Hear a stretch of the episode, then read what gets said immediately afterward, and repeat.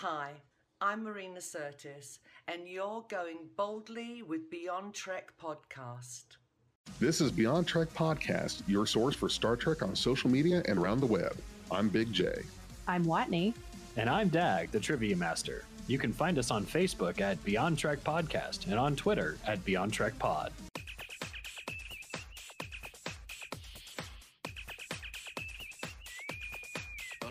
I've, Jay. I, um, yeah. Jay is the Sisko. Watney. Watney looks. Watney kind of is giving me Soji Sutra vibes. Sutra?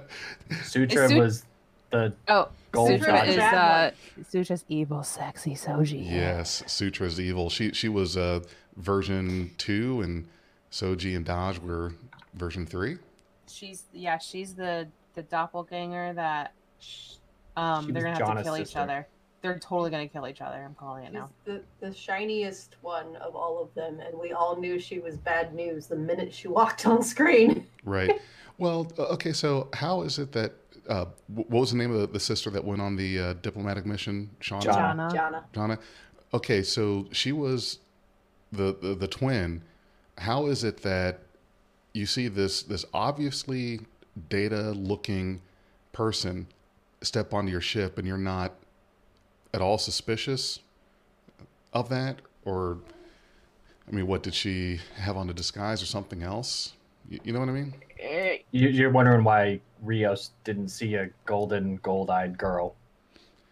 That that's right because if, if we're to well and I'm, I'm getting ahead of myself so we'll we'll revisit that when we get to it just make make a note that I've got something that I think might be just a little plot hole ish so um, yeah Okay. yeah that's that's where I'm at well, okay you guys must think I'm crazy now so episode Now. nine Not any more than I already did. oh Everybody, welcome to our Star Trek Picard review of Episode 9, Et in Arcadia Ego, Part 1. Part one. We're in a two-parter for the finale. yes Next episode's the last one. Is that right? yes Yep. yes I wish it wasn't but one it of the is season.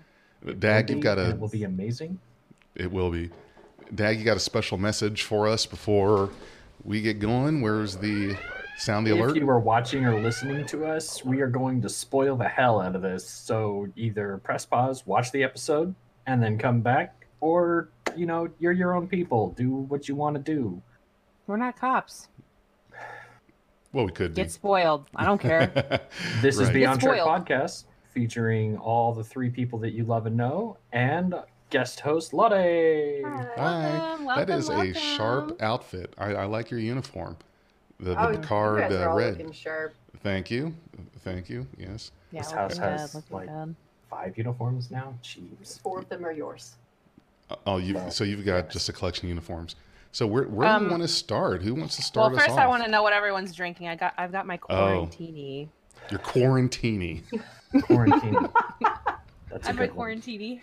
For I the have- future Quarantine for listeners, me. we are in the middle of uh, shelter in places Yes. due to COVID 19. Uh, and Not- we're making the best of it because all of our friends are online anyway. Yeah, Mhm. I gotta say, my online life is totally thriving, and my real friends, not my re- not my real, but my real life friends, are like Did you they hear don't that, care Dag? that I'm not. I'm sorry. I We're didn't know. You guys We're not your real best friends. Jesus. No, we are not. You're my best friends. We're we are meat figments space. of her imagination. I've already said that. You're my best friends. Um, my real life friends don't give a shit because Wow. they're all quarantined too. So it's not like they can make me feel bad for not answering their texts because we're all just doing our own thing. So yeah, online life thriving, quarantini. Um, but yeah, we're we're in the middle of um the COVID nineteen. Hey guys, we're in Hopefully the the history middle. books now. What's that? Yeah. We're in the history books. Yes, yes, we are. I've, I've got my Jay, prune what are you juice. drinking? It's my prune juice in my uh, Chewbacca mug that says "I choose you." This was a Valentine's gift from Mrs. Big J. So, this is Big J. hun- honey, if you're listening, thank you again. Oh, yeah, it's a good mug. It's very cute. Well, I mean, really, she she. I keep trying to get her to listen, she's like, "I don't know what you're talking about." So that doesn't matter. I'm on it. You can hear my voice. Isn't that good enough? so Lottie, what are you drinking? Um, I have a nice uh, double IPA here, Ooh, ooh, excellent. excellent. palette wrecker. And I have a white sutra. Oh. That's weird. No, it's tasty. Sounds Okay, very yeah. tasty. Shall we get into this? Yes, let's let's dig in. Sure, sure. Yeah, we can. It Oh, nice opens slideshow. With turbulence. we are on La Serena, and she's going through that transwarp conduit, and Bad things are ass shaky. looking, by the way. The the conduit was just fantastic. Oh yeah. I also got to say the the week before, like last week on Star Trek Picard, the like this the way that they laid it all out was very good. Like they hit all the best parts of all the episodes so far. We got to see seven. I was Mhm. like, seven's totally gonna be in this one because they're showing her. Mm-hmm. So I was excited just leading up to it. But yeah, we get into the last Saturday night. We're going through the transwarp conduit, and Jurati's freaking out. Surprise, surprise.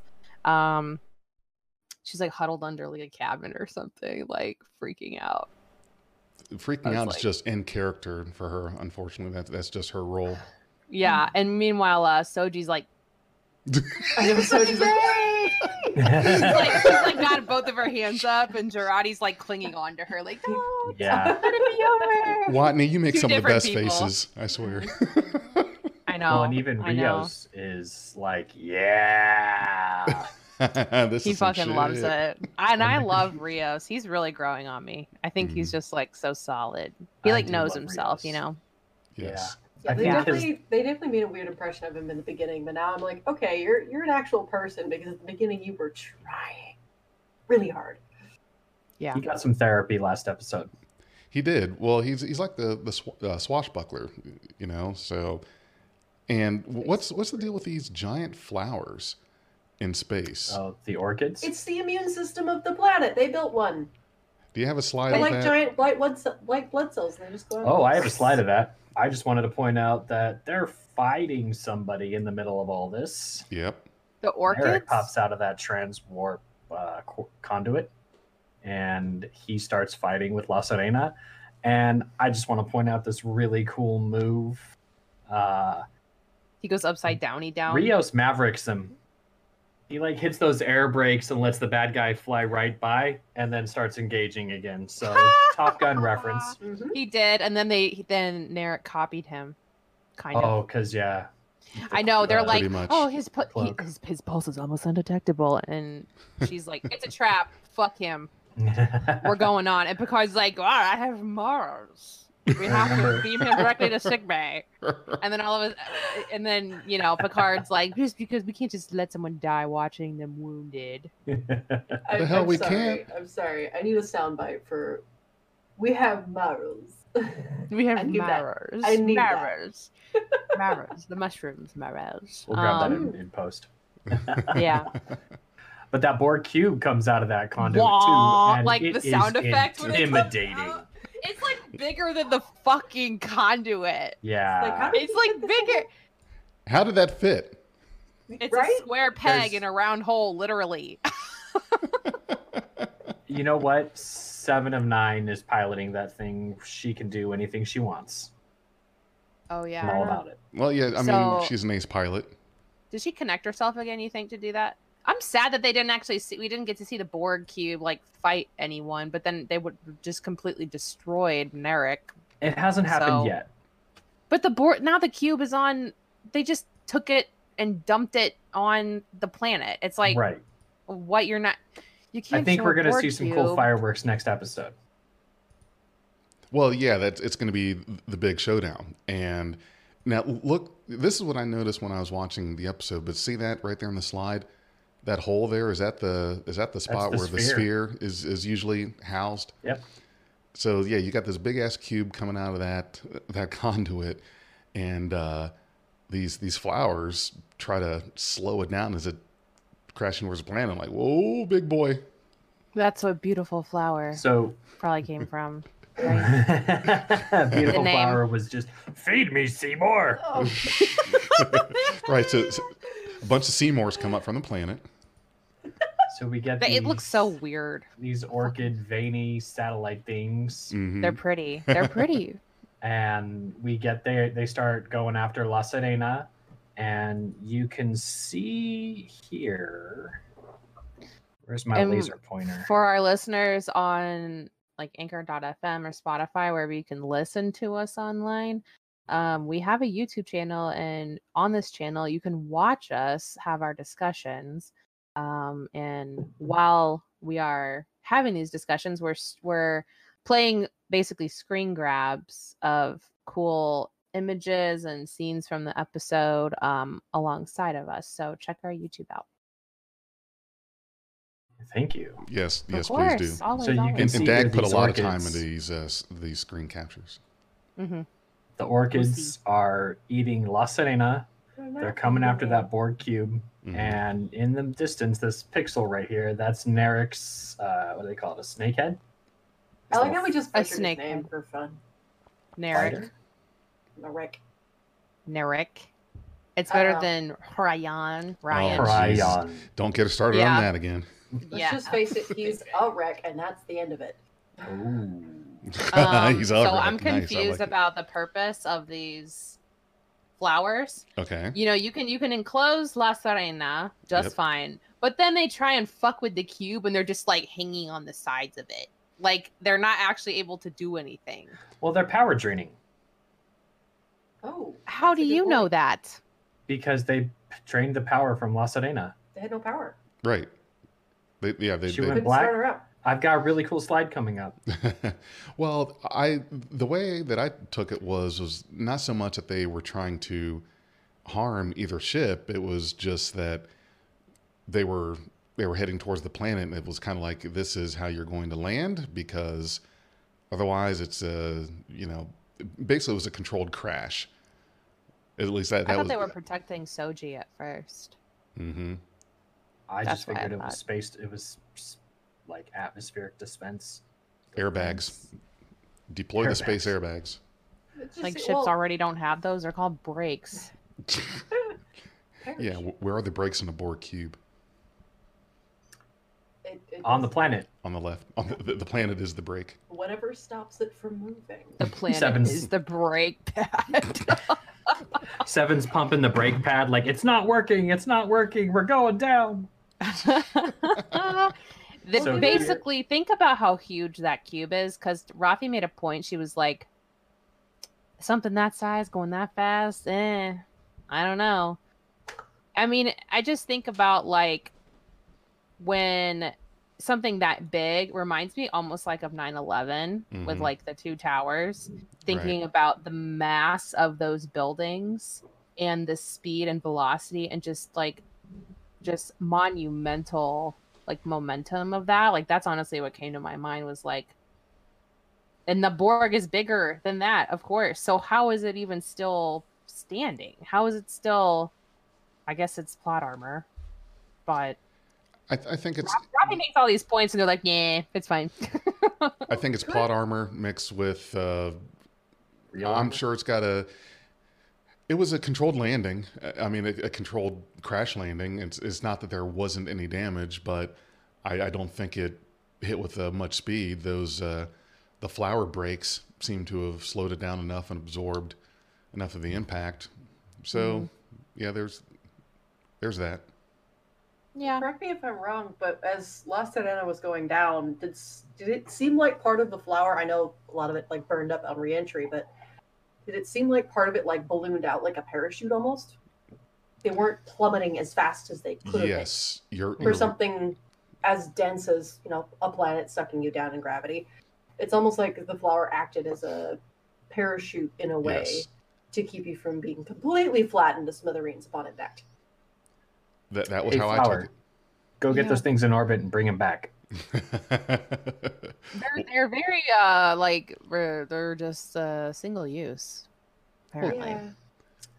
It's really interesting that they could leave orbit without burning up, but then they fall back into orbit. Yeah, how do they burn get up. up? Out. How do they get well, out? if they can like float in space, maybe they can like float against the gravity. That doesn't. I don't know. It's like they would have like just They have to have some out kind of of the atmosphere propulsion. Yeah. And I- then Mhm. rode the ships back down. I don't know. I I kind of took it as like like anything else. Uh, if you don't have the right reentry angle, if you don't hit the right way, that that's going to happen. And it seemed like under the conditions, none of them were really able to control uh, or, or have the uh, reentry they wanted, especially not the cube. I mean, that, that thing's not made for any kind of planet landing, so it's it's best effort on that. To be fair, it is a dice, and it only lands on one side. right. It's going in one And way, it's landing one way. We see here the mm-hmm. bo- the cube entering the atmosphere, and I didn't get the screenshot of what happened afterwards because it enters the atmosphere, and then this, you know, the pressure builds under it until it explodes up and around it, and you see this exhaust fan around it from the heat of burning up those components on reentry. It was It's nice. intense. I, it was it was really nice looking, and so yeah, yeah, I would not have wanted to be on that either one of them. And Picard, oh look, look at this, he is he he looks the way I do when the roller coaster is finally over. Because I I got to tell you a story real quick. last last summer I went um, uh, went to Kings Island with the kids and uh, decided to ride a couple roller coasters with them. And I don't know what happened since the days when I was younger but I thought I was going to die on this thing. And we uh, uh, we rode the Beast. I don't know if you guys ever ever heard of that one but it is it is ridiculous. Um, and it's I think it was the world's first all wood roller coaster uh, so so yeah, it- you know, and I'm just I'm just holding on for dear life. It's like this thing's going too fast. Oh, uh, I thought I was going to clip my head off on some of those turns. I was thinking, okay, I am I'm too old. I'm too old for this shit. So when it was done, when it was uh, pulling in, I looked exactly how Picard looks right Oh, now with with my kids, and and, and look at the, the inset there. You know, those are my kids looking at me like, Dad, do you want to go again? Well, here we see Picard slowly going unconscious due to the effects of the disease that he was diagnosed with before he left Earth. Are they ever going to just come out and say what he's got instead of hinting? No, Oh, okay. you Who don't get to know. It doesn't need to be a thing. It, it doesn't, but my money's on the Irumodic syndrome, which was what he had in the future scenes of All Good Things, the uh, TNG series finale. You mean the series finale where an older Picard who's kind of going crazy got gets a bunch of people together who don't really know what they're doing to fight off the end of the universe? Oh, I like it. That was that was Not a his sharp first reference. rodeo. Right. So Picard wakes up and Jurati's there and she's got a tricorder and she tells him that she knows what's going on in his brain. Not like it was a really big secret. We all already knew, but he hadn't told everybody You else can't yet. metagame. She can't metagame. You know. So he sits down and he's like, Here's the deal. Don't make a big deal out of it or you piss me off. I like that. And that, that is what I really like about the show and about Picard is uh, that's that's the kind of thing that someone a real person would say. You know, it didn't didn't sound fake, didn't sound forced. It was perfectly within the moment. It's not formal. That, that's what I, I had been looking for uh, for the last uh, couple of recordings that we've done when I was just talking about how people interact and interact with each other. Is that it's not always so formal. Uh, TNG and all the other shows, sure, there was some informality, but it almost seems stiff now compared to Picard because people really are acting and talking more like you would think actual Mhm. people would. Yeah, just like in the Penth, I think we talked about that a little bit in that episode was that it's almost the inverse of TNG because in TNG you have like their rank and file. hmm Everything is uh yes sir, engage. Take us out, Mr. Worf. Like it's all it's all like professional. And then you see the you see everything peek through, like the humanity and and personal moments peek through hmm um and there was humor of course but it's all it's all umbrellaed by the professionalism and now in picard you get he's being called like you know JL. Um, everyone's kind of just doing their own thing. They're just surviving in the galaxy, and it's kind of like he's has a ragtag group of people now. It's not there is no rank and file. I mean, even Rios like defers to Picard for stuff. So He's Starfleet through and through. Yes, Yeah. he, he recognizes the uh, the the better experience in a combat situation. Uh, I mean, he's he's a great pilot, but I mean, Picard is pretty legendary, and he knows he knows his stuff. So yeah, Picard warns them uh, not to piss him off, and they are making their plans for for planetfall. I really like this sequence here with between Raffi and Soji, and Mhm. she hands Soji a weapon. A weapon? Weapon. What's what's a wetchin? The wetchin's new. a wedgeon. The yeah. wetchins are in next episode. Spoiler. The, the my wetchins, okay. Yeah. No, but like Wedgeon. she gives It's Soji like a, a- gun. How do you And this is a- Total uh, opposite of what happened in the last episode when Soji was going to shoot her. So it just shows. Ah, yeah. some People just growth flippy there. floppy so much. I think it also truly demonstrates Raffi's. I'm not sure it's a need per se. It might be that she's developed this since her own family has just kind of been like, "We're done with you. We're not. We're not dealing with this anymore." And she feels alone, so she's reaching out to whoever's immediately around her. Oh Sure, yeah. We found out that Jurati technically betrayed them, sort of. Technically, and and her first, uh, you know, idea is like, you're clearly in distress. Let's go have some cake. Cake makes everything better. You, you Right? can't deny that. Can't And argue you know, that she one. immediately wants to bond with with Soji because you know, oh, last child, I will pack bond with you because that's what we do as humans. Yeah. Let me hug you, Um, Picard, and tell you I love you. Right. Stuff like that.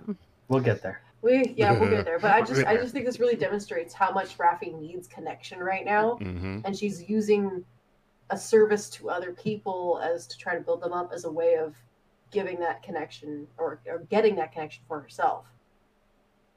hmm And we, Yeah. know, reaching out to Soji and only, you know, that smile she does right when you know Soji accepts it, and she's like, you kind of almost see her light up for a split second at, the, at that last flash of the scene there. hmm I'm I'm liking Raffi more and more. I think she's like, in case we run into your ex boyfriend, she's like, yeah, you're right. We take Well, that." she's she's stepping up more. I don't. Well, Well, Homicidal fungus. yeah. Sorry. You mean Raffi's stepping up more? It, it seems like it. Yes, it seems Oh, like she's I, I I think she's kind of like she's got her um, second wind. Well, after like the revelations of the Rioses with Mhm. her, um, you know, and she kind of got some confidence there and she's scared, but I think she's super capable. I mean, she basically like drunkenly negotiated her way onto a Borg cube. Right. So she's always been capable, but now she's focused, I think. She's, She's like, been That's the difference. validated. She the has been- conspiracy she had is true. She's Mhm. not crazy. yeah, she's not. I think Dag she knew it. she wasn't, but like the world was against her. The universe Right. Was. And Picard has validated her, and I think that plays into a lot in that scene later where she tells Picard, "For everything you've done for me, thank you," because she's validated her. She's proven, he has proven to her that this crazy shenanigans was true. She That's also gotta be turned a around good- and validated Soji by saying, "Oh, well, you, you know, you're crazy Romulan X." She could have said something different along the lines of putting Soji in a category of non-sentient life that wouldn't be capable of having a relationship, much less an X. Uh-huh. But she Mhm. chose, despite having her entire conspir- conspiracy validated, to validate Soji in return. exactly the humanity she validated her humanity or her her Sentience? inclusion her Am I a person? her sapience yeah Yeah. but she also like base said like oh you're crazy x right like it's not it's it's not it's like of course it's a big deal to soji what happened the betrayal but now it's being framed as like something anyone could go through hmm and it's not necessarily like uh the worst thing that's ever happened to her. You know, I mean, I'm sure it hurts, but she seemed later on in the episode, which we'll get to, she seemed a lot more like "fuck you" after to him after. It's so good. I just I wanted know. to tell her, don't feel bad. You know, your, your dad got dumped by a girl too. He tried a relationship and it didn't work out. so, Which know. one's dad? well, uh, actually, you know, yeah, you're right. It's not Data n- anymore. It's, You're talking about Data and Tasha. right or no Data and uh, the what? What's her name? Um, oh, geez, the, the Jenna D'Sora. tor- it was at the torpedo tech girl the uh the, the the on the budget linda hamilton remember that that actress Whoa, because I think the same thing. Yeah, Uh-huh. that uh, That- that, actress was actually. Um, when you want linda hamilton but you don't have Alien linda hamilton money She was in Alien Nation. alienation yep That was Jenna D'Sora in I think the fourth season episode in theory of TNG. i believe you're right i, We I got Data, Maddox, and Soong. So I'm like, who's dad? right and that that's that's a good question so who who is dad And you I- ever I'm- remember that show from the '80s, My Three Dads? my three dads oh Or wow three men was- and a little soji. Somehow i got felt you were Data, going there Soong, and Maddox, and they all played a part. yes three men and a baby Dr. Phlox would be proud. So they get off La Serena and they have a little powwow and they realize they want to go check out the Borg cube first to see if Elnor or Hugh are still alive because Picard doesn't know about Hugh. So they get there and this Borg dude's like, Locutus. And then Elnor shows up and there's hugs. It's like you look cutest. Everybody in the room goes, you did the thing. Seven. Yeah, she looks so good. I love Such a Seven's triumphant badass. pose here. She's just Mm, like yeah. kicking Romulans off her cubes. She's like fucking about time, motherfuckers. No. uh, right. This is pretty this is the best Something picture of Seven of Nine. It is good. She looks good. She looks happy.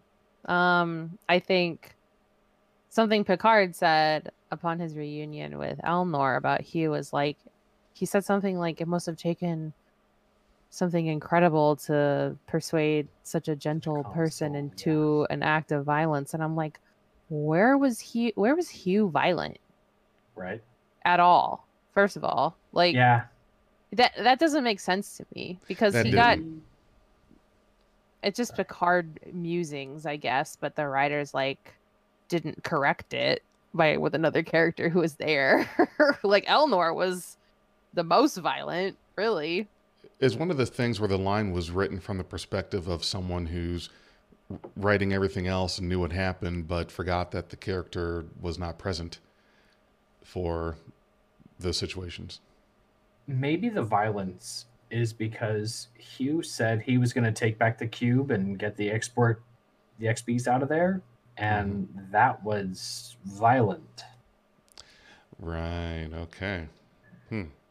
I feel like Picard would have a different opinion on that, considering violence and some of the stuff he's done. You know, from TNG and a couple of movies. I guess I feel oh, like oh, you mean the time back. that he broke the Borg Queen's spine? Ouch. well, yeah, but taking back the He entire also- cube and the XBs doesn't really feel like it would fall into the category of violent for Picard. Yeah, it just seemed very odd. I was like, wait a second, Hugh was violent, and then I look, I thought about, it, I was like, no, he really wasn't. The line didn't have a chance to be. place. Yeah. Um. So yeah, they get reunited, and all the XBs are like, "Lo Locutus, what's good? What's good, Lo Locutus? Welcome back to the ship. yeah. and then Picard asks them to get the sensors working, and we see 218 birds of prey Whoa. on the way. Yeah, the the party's coming. It does not look good, and that's that's an ass whooping. That's coming in at high warp. Alfred Hitchcock is rolling in his grave. This is like that time you had that small birthday for some of your friends, but one of your friends called the guy who runs the fraternity down the street, Oh Jesus! Oh, and now the frat's coming. Here comes the frat. No, please, no. You can stay home, birds of prey. Really, we don't need you. You don't need that many. Christ. Warbirds. Oh, those are warbirds Yeah. coming in. Yeah. Oh, warbirds. Warbirds. Is bird of Birds of prey prey. Klingon? no, I warbirds is. Romulan. Yeah, the the They Rom- share- Technically, they are both Romulan. Like 150 years ago. right, right. Okay, whatever. Romulans and Um, Klingons have designations of birds of prey and I warbird. like birds. Yeah. Wow, original. Birds. Everything's a I'm- bird because you fly in space. You're gonna get a Ferengi showing up. Think I am a Ferengi from the USS Aviary. 'Cause bird. Jeez. We are flying the Sparrow. the sparrow. hey, um, Seven's parents flew the Raven. Yeah, stop with the birds. Lloyd's. Hitchcock again. and Picard. If Picard. it was the Ferengi ship, it should be named something for rain. Right. Yeah. Because they. How many Mm-hmm. words for rain do they have? Too many. Right. Right. Yeah. Anyway, Picard's Picard and leaving. Elnor talk, and he tells Elnor, "You have more work to do here." And Elnor's like, "I don't want to leave you, or I don't want to lose you." And are you? It's maybe the last time I see you. And Picard says, "Well, that's true of any two friends who are saying goodbye." And one of the things about this scene where Picard walks out is Seven adopts the precise Seven pose standing up, hands behind back. This is her at ease kind of position. Mm-hmm. hmm He leaves, Yeah, for- Go ahead. And they get to the compound, which looks like a culty compound. looks like a resort. I got a feeling some culty shit's going on. It, it, it's a resort. It does look like a resort. I want a vacation I, there. I got a rant on this one, but I'll let everybody go first. Go first. oh, let, let's hear it. Let's hear the rant. All right. so this is an awfully nice modern large beach house somewhere in Malibu or something. um, Uh-huh. but we show up in, in all of our all of our our synthetics are in a very specific utopian presentation how they're dressed what they're doing their jewelry their clothing the yard stuff around them the architecture the the tools they have in their hands they're playing what is it 3d chess again with fancy pieces we haven't seen before. The colors that are chosen for them are all very warm. We have yellow and orange and pink and some terracotta reds. No really cool or cold colors are around here, and Mhm. they're very loose and they're very airy. And uh, Rios said it was hot when they came out of the ship, so that makes sense. Um, but you know, they're they're sort of they're not really clothes meant for working. You've got people who are topless, or people who are in crop tops, and people who are in long flowy things that are like only one shoulder and stuff like that. Very like Justice TNG. What is it? Season, I thought the season, same thing. season one, episode eight, right? Don't drop when your Wes- ball. when Wesley when Wesley gets a fucking death sentence from these people. There's always some weird shit going on when you have the flowy crop tops. Well, exactly, and I thought that was such a neat nod to this that we've got this classic. We found the utopian community presentation from Star Trek that we've seen in the past, Mhm. and of course, the rest of us all know that. Like, okay, so they're up to something. What is it? Come on, what is it? But it, it's the presentation is so classic. There's such a nice nod to, you know, this is this is the utopia that's not really a utopia, or maybe it is because it's this. I don't know. Um, and they're demonstrating you know various symbols but like jewelry that's popular right now and stuff and and just just I, i'm sorry I, I get sucked into the costumes but uh, just aesthetic that is where they went for this. Aesthetic.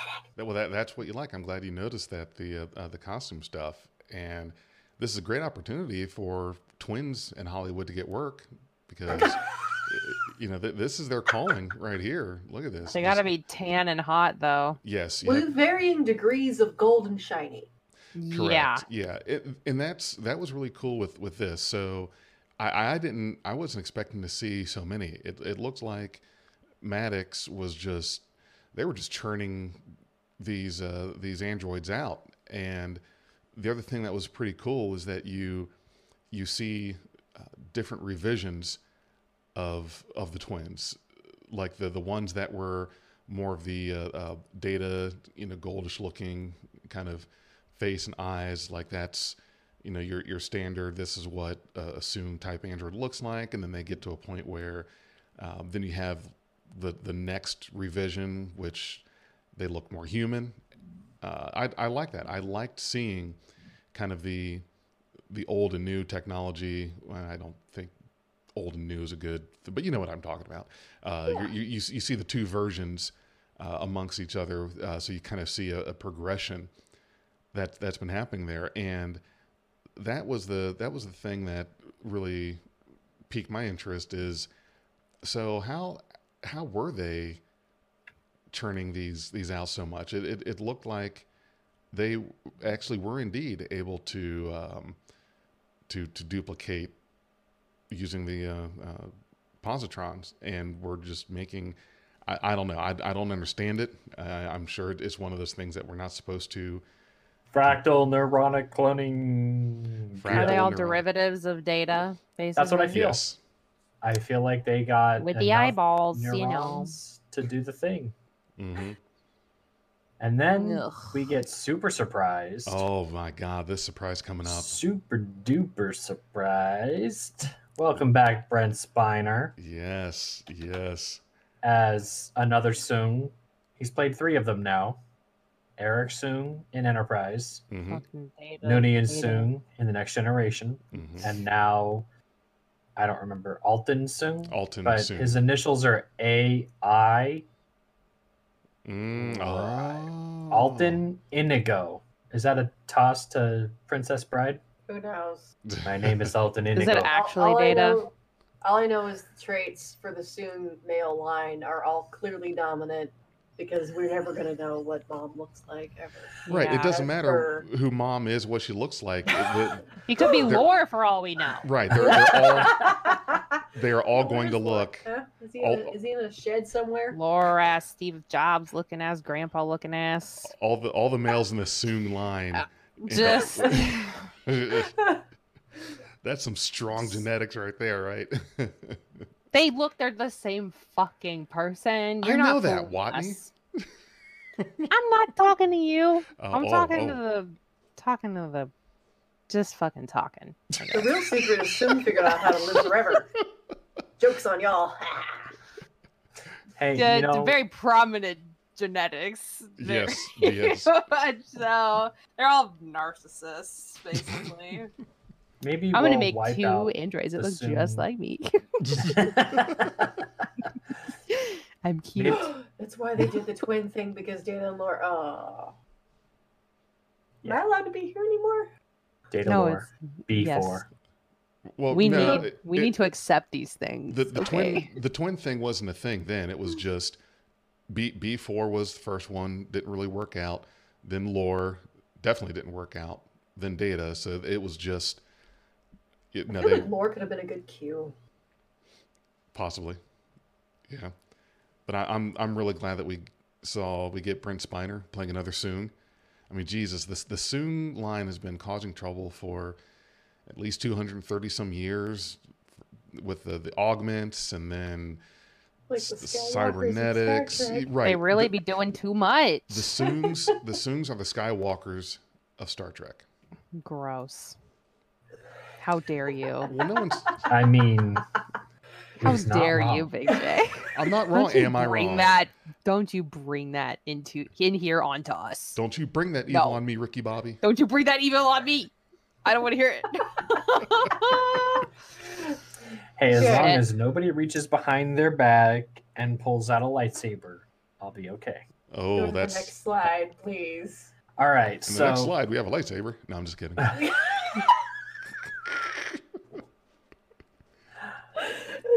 so we Everyone- meet Everyone's looking cute. Yeah, I mean, we meet Sutra, fucking bitch. who is wearing the gold makeup that that Brent Spiner tested. All of the gold makeup. Gold makeup, gold eyes, hmm black hair. You know who she reminds me of? Pink. This is, Please This say is- some kind of goddess from Greek mythology, because I was getting huge vibes, but I couldn't look it up. you're gonna love me, but she she comes on screen, and I immediately I don't know if you guys have seen this movie. If you haven't, you should because it's great. But there's an Pocahontas. anim- there was an animated movie um couple decade ish is ago called Sinbad Mm-hmm. Uh, by DreamWorks, and she looks like Eris, and she talks like Eris, and she Hmm. walks like Eris. Are you talking about the lady with the flowy hair? the the sentient hair that moves, and Yeah. she like can embody The most beautiful an- hair any to ever exist any in any space animated film. in, in whatever she wants, the goddess of, of discord and chaos. Yes, here we go, Eris incarnate. Yeah, she's definitely giving me the vibes. Um, maybe not quite as malevolent. I think she's definitely. Oh, just don't get me started on this lady. She's just She's got some lore in evil. her. She's Get evil, sexy Soji, who apparently can fucking read and then obtain whatever ability is in the book, I got a la I mind got- melding. I got serious questions on the mind melding pit. Yeah. What All right. the hell? I'm I, I just don't get it. If someone wants to explain it, I just don't think that that's like fair Aye. to Vulcans. I'm Dag, and I'm the trivia master. Uh oh, he's got something for us. do. I mean, it's really dumbed down. She is probably, in my in my opinion, she's one of the prototypes for the fractal neuronic cloning. So she still has that golden dermoplastic shield layer, but she's organic. She has an organic brain. She has organic nerves. She can do, excuse me, she can do the thing and read that and Mhm. translate that Hmm. I think she's and she can shit. handle it because she's a synth. It, it's a stretch. She's a synth that the people who built the admonition are looking for. That's look- why she can read it. They're That's looking for she's Sutra. power. Is But she the destroyer?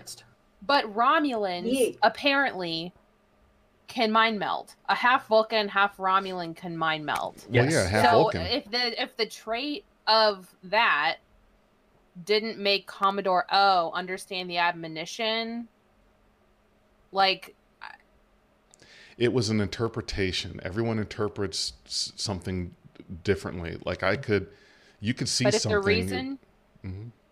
if the reason why evil Soji can mind meld is Mhm. the same reason that she was able to she was made for the admonition, then why didn't Commodore O get the full fucking message? Theory Okay. if you're an organic, the message you are getting is once you get to a certain level of synthetic life, we wipe you out in favor of that life. As a s as an organic, I would feel threatened. As a Mhm. synthetic, what I hear is they got to a certain point, they were scared of you, they tried to kill you. Give us a call. Organic Mhm. busters. Okay, I, I have I have one one problem with your two theories then. Okay.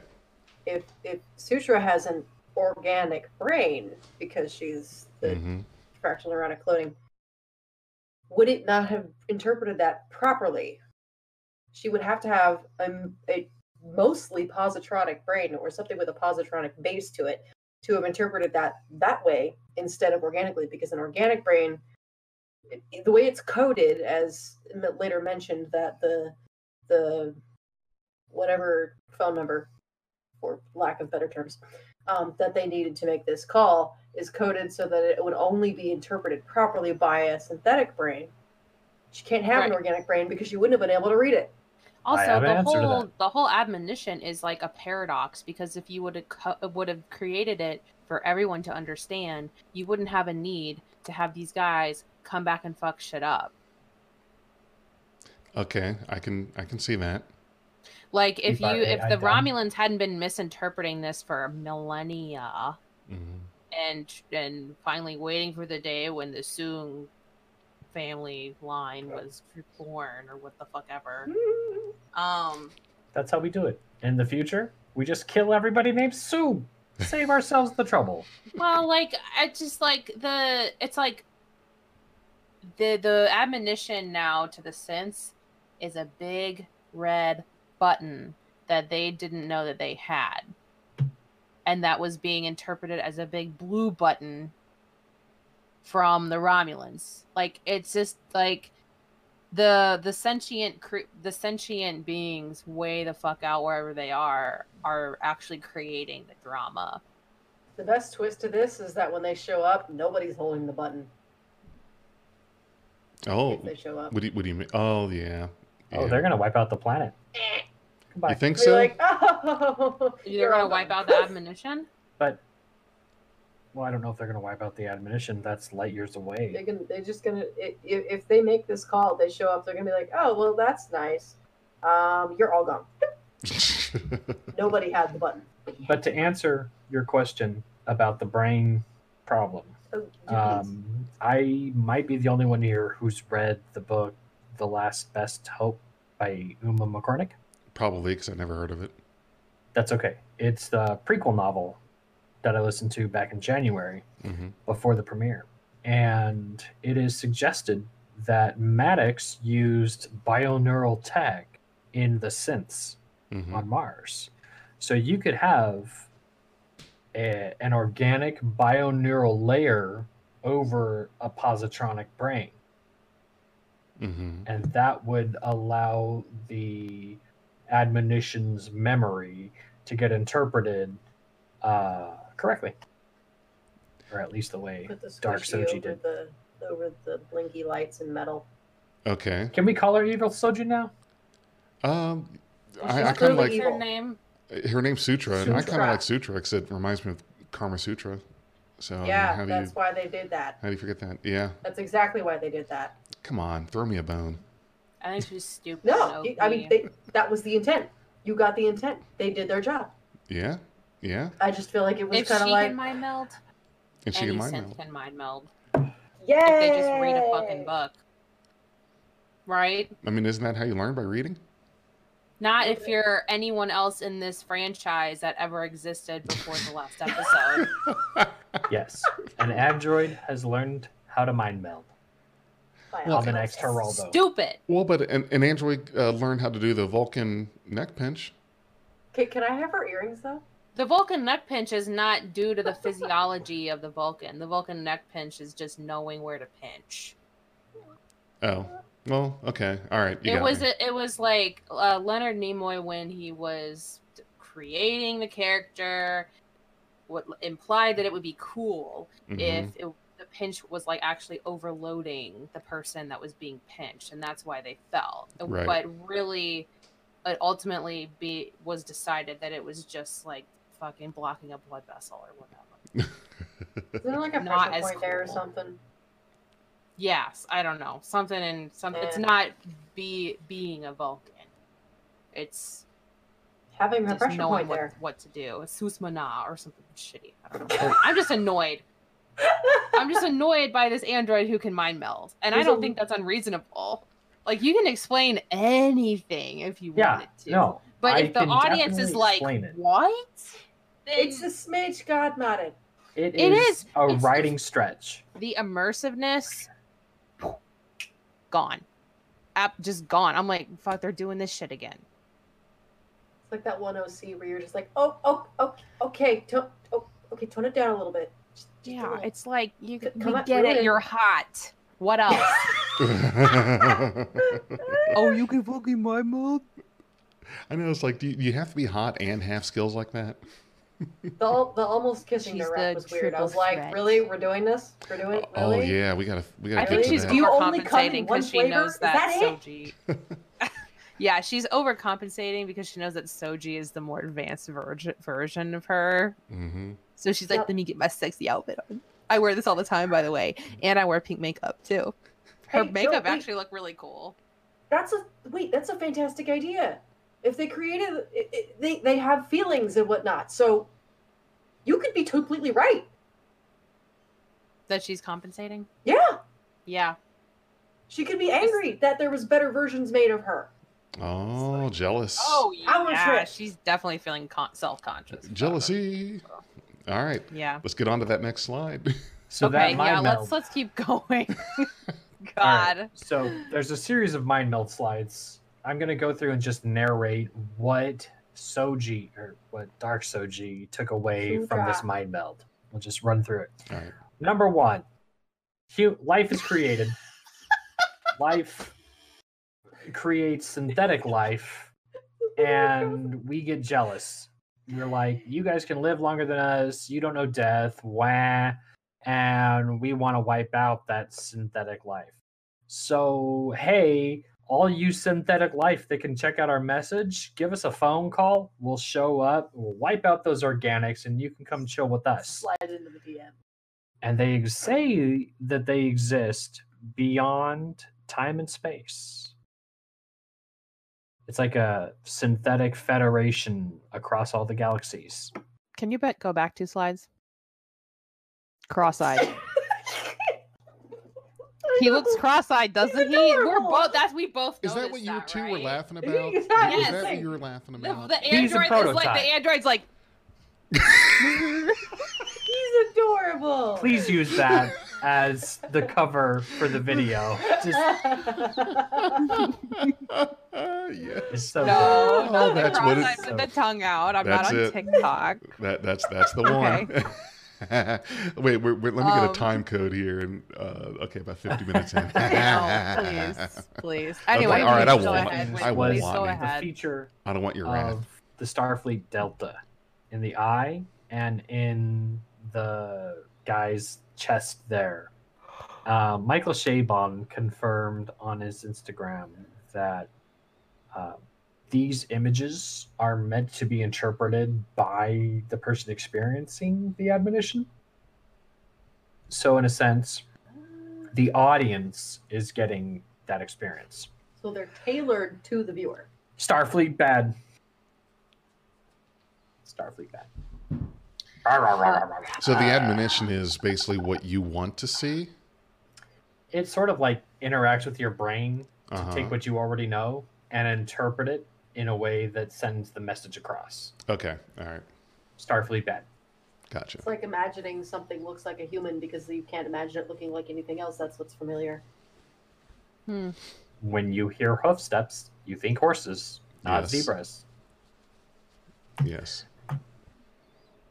All right, so we get that mind meld, and uh, we end up in Dr. Soong's lab, where he has created a golem, which is Mm. basically a fleshy droid self. But And he tells Jurati, uh, "You can avenge Bruce's death if you help download my brain into this thing. So when the Chthonic six show up, I don't die." The what now? like Cthulhu, but a robot. The, the Cthulhu robots. Just Cthulhu Cathonic bots. chicks? It's Oh, a giant Catholic. flower. no, Katana synths. Now, did you did you Cthulhu catch? Did you catch was like, what? he he laid it on her real thick on her. Wait a second. Synthulu. Oh, Synthulu. I like it. Ladies and gentlemen, we have a winner. So, did you did you get how Anton Patented. said that Copyrighted. that there is a there is a sense of urgency uh, with him getting this thing working so he can be transferred into this body. Uh, so apparently, it's either he's got some kind of illness, sickness, something. So he doesn't have much time. And this is what I'm thinking with that that little uh, line there is that he's going to get his consciousness transferred into this body, and what we're going to get is either a de-aged or CGI Brent Spiner, or a combination of both, uh, of another data, or Jay, are you saying you wouldn't want this face to walk around in the next season of Picard? no, no, I'm sure that that that that needs to be. Yeah, It's Captain Baudet. No, that You needs can to be see his fixed. skull. they need to put some skin on that. But uh, no, I think I really think that that's the setup of how we get how we get data. Is I think it's gonna go wrong. I mean, of course, it's going to go. Six. It wrong ha- I mean, it's gonna go wrong because he's basically mind transferring, which I don't think they said has ever been done. It's been done. Right. Um, On purpose. uh, oh, on purpose. Oh, yes, yes. Remember Ira Graves in uh, season two, TNG. Oh, Uh, he did transfer his brain into data. Yes, That was Yes. So it's it's been yeah it's it's been done. I mean not not en masse like they're trying to do now, but yeah. I, I I think the urgency he's feeling might be the 218 objects. The impending ass whooping that's coming. flying towards I think it's heavily the intention on on doing this, contacting this other synth Yes. community. I think that's the bigger concern. The Romulans have no idea how just far in o- over their heads they are. Oh God, yes. Not. Yes. I mean, well, they they Sure, they they don't brought- know, but the the synths are not in any position now to like call these people. I don't the think it's that easy. the Romulans interpret this as a warning. Hey, don't make make sure synth life doesn't get out of hand, otherwise these bad guys come will kill you all. They never expected a synth to get the admonition and be like, oh, uh, organic exterminators, phone number. Mhm. Got it. So after this scene, we get Soji and Dark Soji and a plan. And first, I just want to point out how cool it is that like some of these things are floating off in the background. That's really cool. Oh, nice. Your kids are right Oh, there. they're so Oh my, you've got a red laser pointer. I like that. And Mhm. Soji and Dark Soji are like, hey, let's call these guys. We need to save our people. hmm And Soji's like, Isn't there a way to do this without killing so many people? And Dark Soji says no. And then Picard Narek rubbing shows up. Yeah. And I just want to say how hot these twins are that are escorting Narek. I think Narek's looking pretty good. Not gonna lie. What, bloody? Yeah. Watney likes her men Just how I up, like it. Beat up. Roughed up and, and being carried away somewhere. Mhm. If Yes. Romulans come along, you must beat it.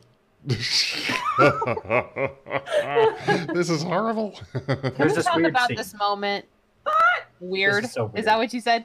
Oh my god, me too. Because the I whole felt so thing with them is so awkward. it is Yeah. awkward. This it's like romance they didn't between sleep together, right? Yeah, they did. Yeah, they did. think They they slept did. They together on did. the They No, did. Oh. I thought she was like, "This is a mistake," and I thought, thought that's where it ended. Oh, she already committed the mistake. No, no, she sucks at that at good decisions. But Mm. this is another Why one of she's here. those Star Trek fails where the romance is like, "Hey, we're getting started," and Star Trek's like, "Nah, it doesn't work." I'm, I'm definitely confused because I'm like, I can see you're clearly trying to push this, but Rios is not an idiot, and Jurati is so naive. Jurati's kind of naive, but Jurati also has her convictions to to her passion, which is you know cybernetics, and, and in this case, uh, Okay. whatever else we're gonna throw it on here. But like, it, it's like you're trying to go somewhere, but I'm like, they're not going to because both of them have their passions in life, which they will follow. well, never If mind that. A week to this ago, she killed her lover. There's that too. Maybe he's into that. I don't If you're listening to this podcast and you hear a cat meow, you're not going crazy. More incentive. One of our hosts YouTube. has an adorable cat, and if you're watching this on YouTube, I want to introduce Evie. That that is the most comfortable Oh, kitty I've ever seen. Toby. Cat's cross-eyed like that droid. Oh my Toby. goodness, this is some prime Look content here, guys. cat. So Tobeans. I think the I think the actors sold the scene. hmm They did a good job with what they were supposed to do. The problem is the audience is going, "When the hell did this happen?" I don't think there's any chemistry, honestly. I was here for No. the cat Spot two. spot two.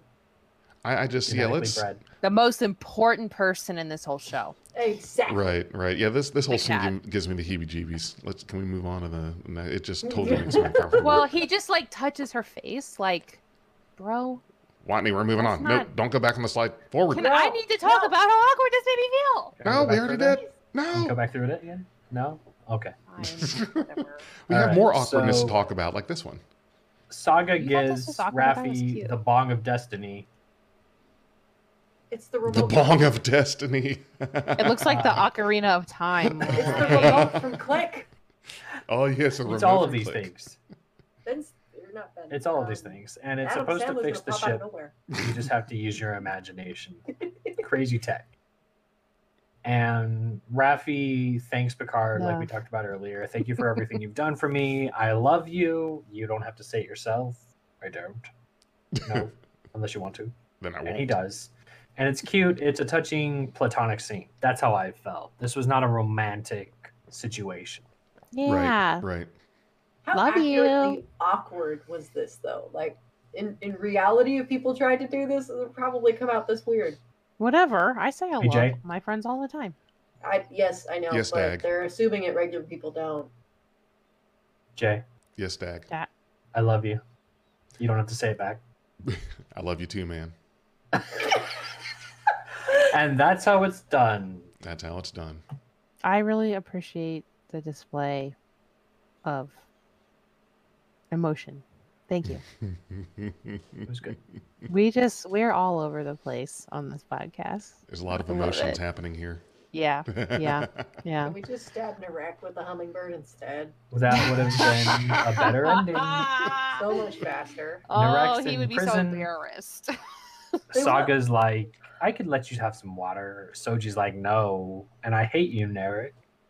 And then there's this focus on this hummingbird, which, if this show has shown nothing, Chekhov's gun is a thing.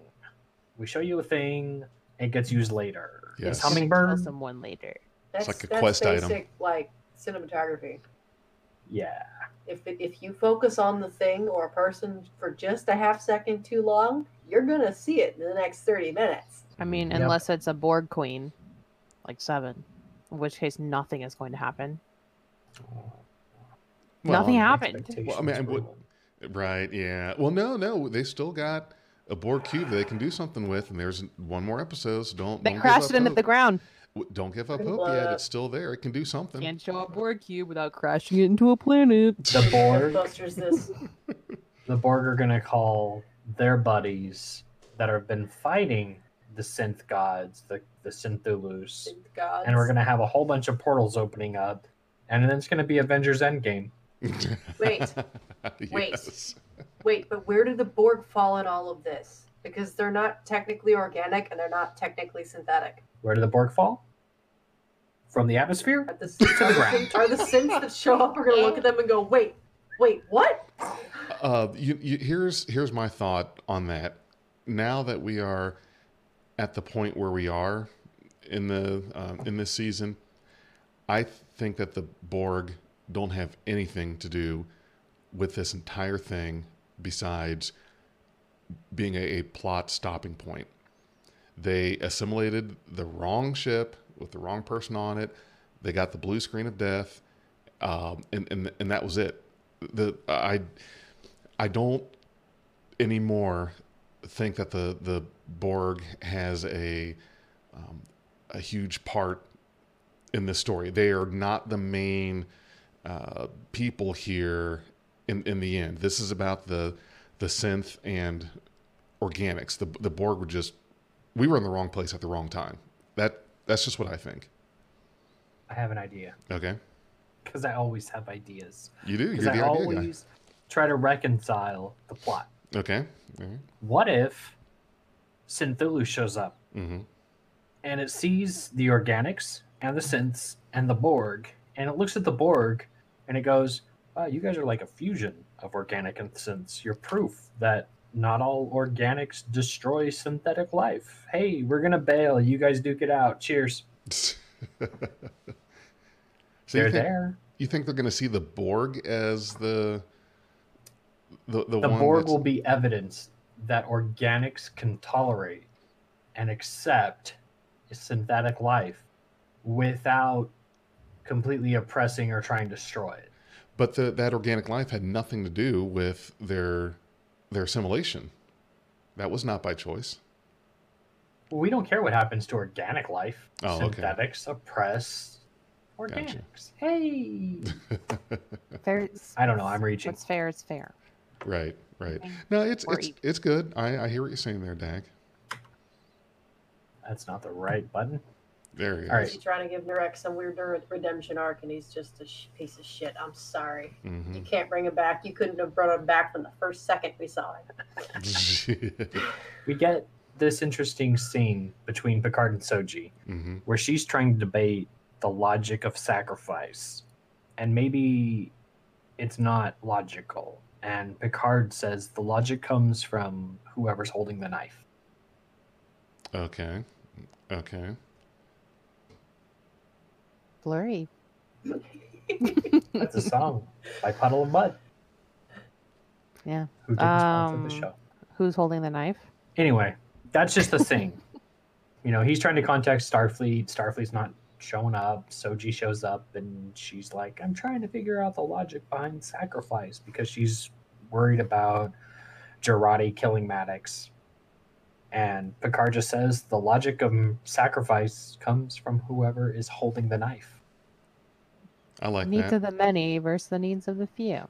yes, Or and and Starfleet better haul get their asses hauled in gear Oh. because Give me my enterprise. Give oh, me my enterprise. Please, deserve please, it. please. I, Who's going to be piloting Dorn. it? We're gonna Michael it Dorn. again.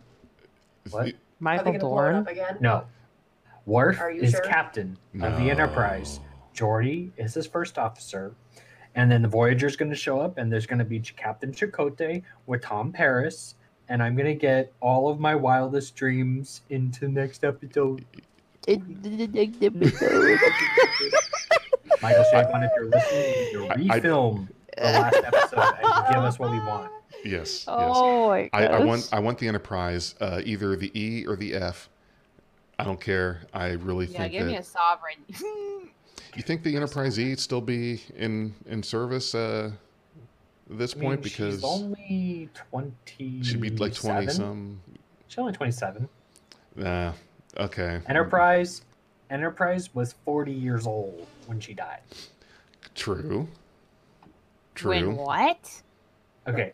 The original Enterprise 1701 Mhm. was Yeah. commissioned in 2240 something Yes. and she was destroyed in 2286.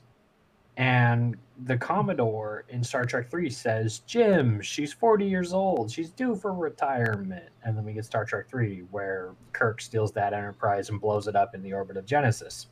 Then we get the Enterprise A, and she runs from 2286 to 2293. Mhm. Then we get Generations, 2293, we launch the B. From 2293 to 2263, we get 70 years. And then we go from B to D, which is an average lifespan of about 35 years. Except we know the C was destroyed in the 2340s. Mm-hmm. So there's like 20 years without Enterprise. Right. Right.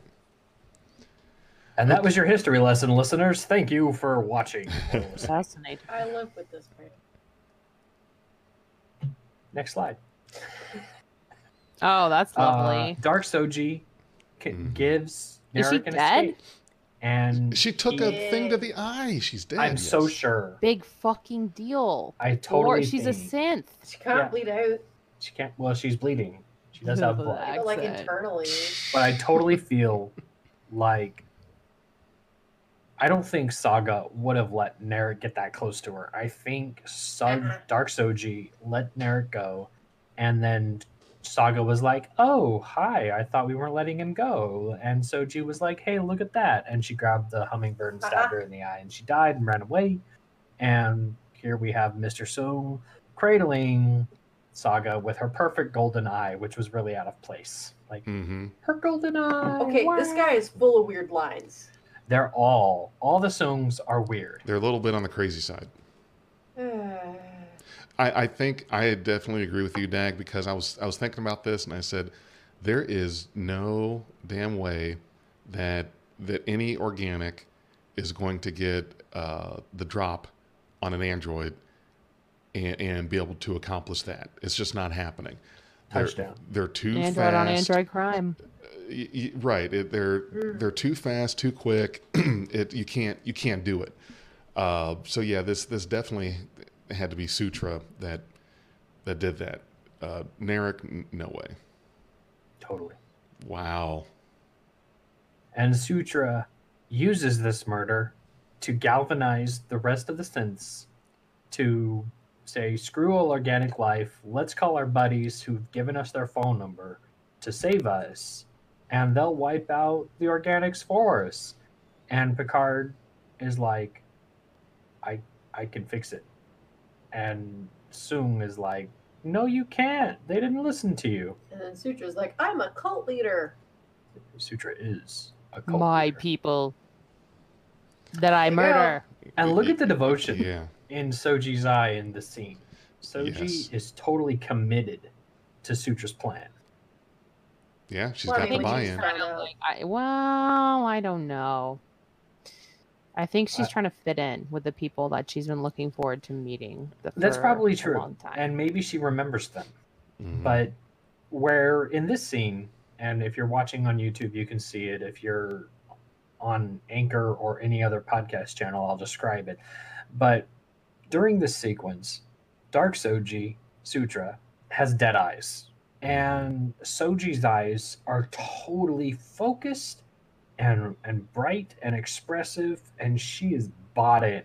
That's the expression I Mm. give when I was nine years old, and my mom said, "Should we buy this flavor ice cream or this flavor ice cream or both?" And I was like, "Both." Both. Yes. I think she looks kind of like timidly afraid.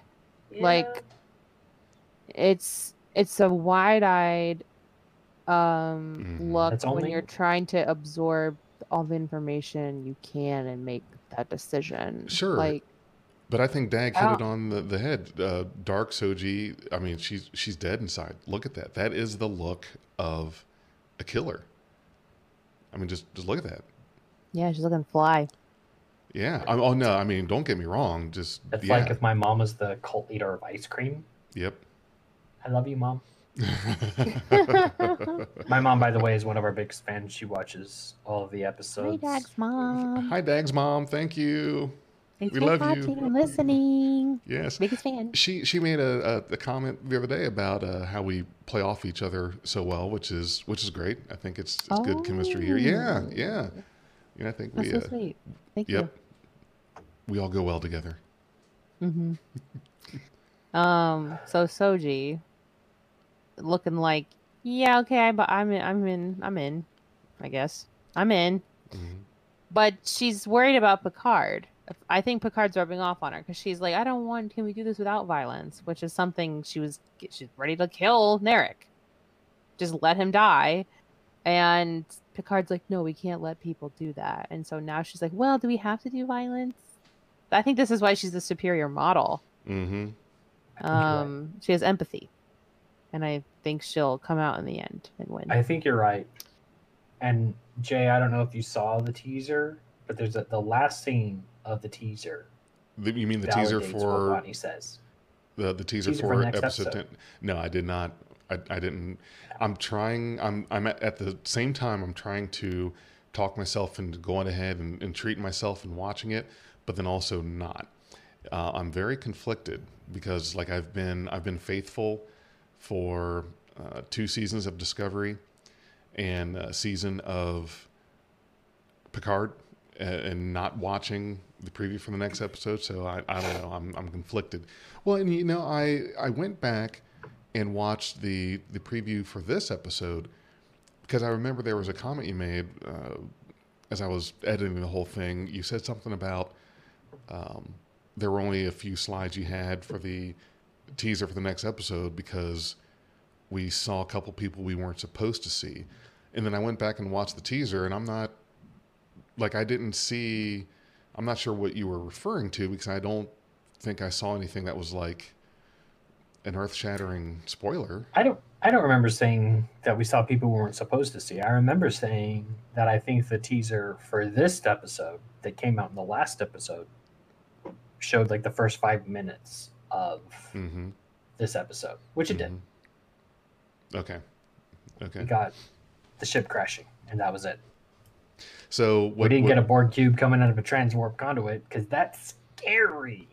So what Watney said about, or what she just said, uh, is given some credence in the next episode based on the teaser. You saw right. what Well? Watney just Okay. said about Soji and empathy the very last frame of the teaser for episode 10 validates that. Okay.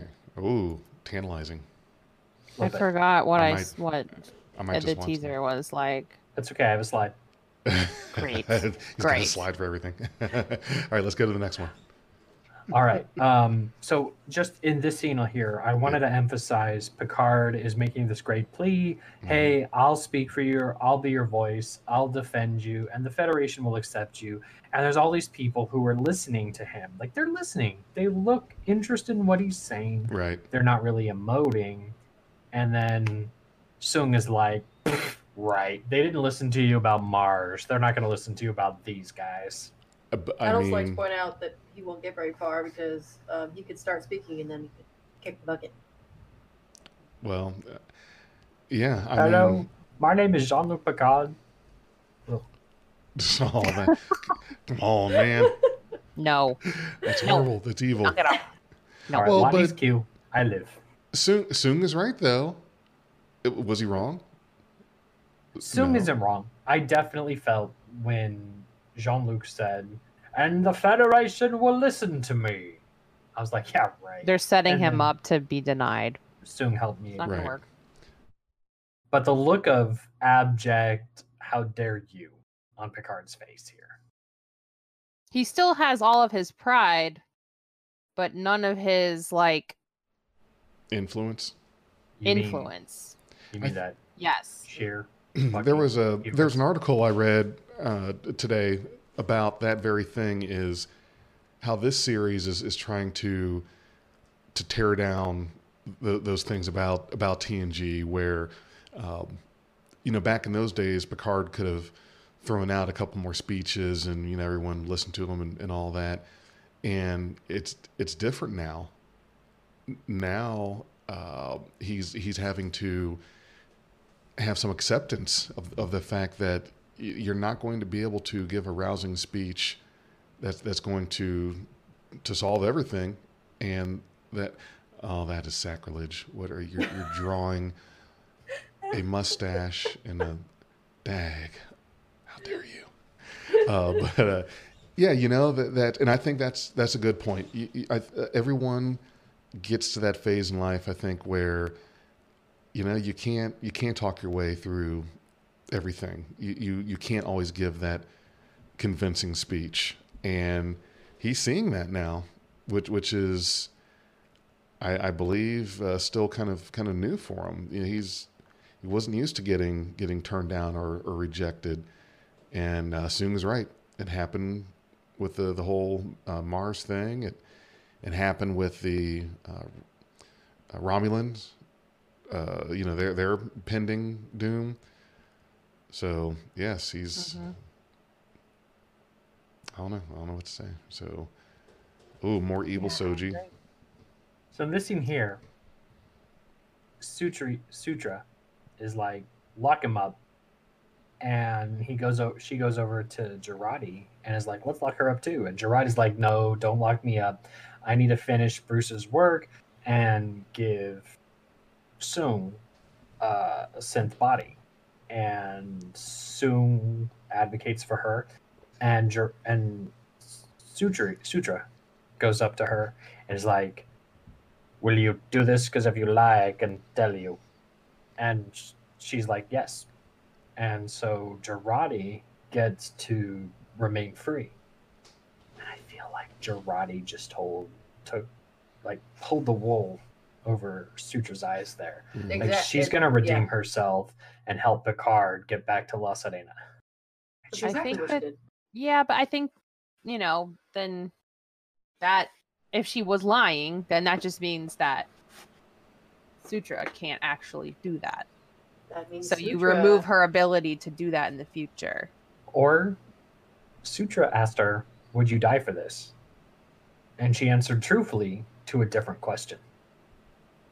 Like, I would die for this. It's not what you're asking me, but yeah, I'll die That's a lie of omission. Yeah. Vulcans are great at that, by the way. Still a lie. Yep. I mean, I think, yeah, I mean, if she doesn't do what she set out on doing, then, um, she ends up freeing them, then Sutra's gonna be confused. I thought I could tell that you were lying. I can't, apparently. Well, Sutra can also bluff. I'm telling She's you she's also guys. capable of murdering her own kind. Yes, I'm. I'm telling you, she's she's picked up that lore gene. It's in And you know there. what I think? Sutra's pissed off because Jana got killed. We Yes. trusted them, and they killed us. And Dahj. and screw them. Mm-hmm. And Dahj. yeah. And then Maddox under Jurati's hand. Yes.